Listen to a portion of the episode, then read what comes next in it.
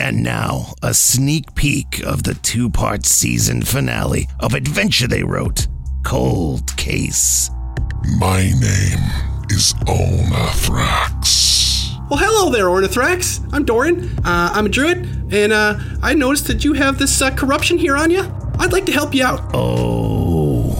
You see the light bulb just click on above Max's head. I would like to pray to Levistus and ask if he can provide me with additional knowledge. You feel a compulsion. I'm gonna be right back. These people in their robes, they stink of death. That glimmer that you saw before hits her eyes again, and she smiles. Uh, so, Doran, make a quick constitution save. Doran will just lean against the side of the tunnel, just sweat pouring down his face.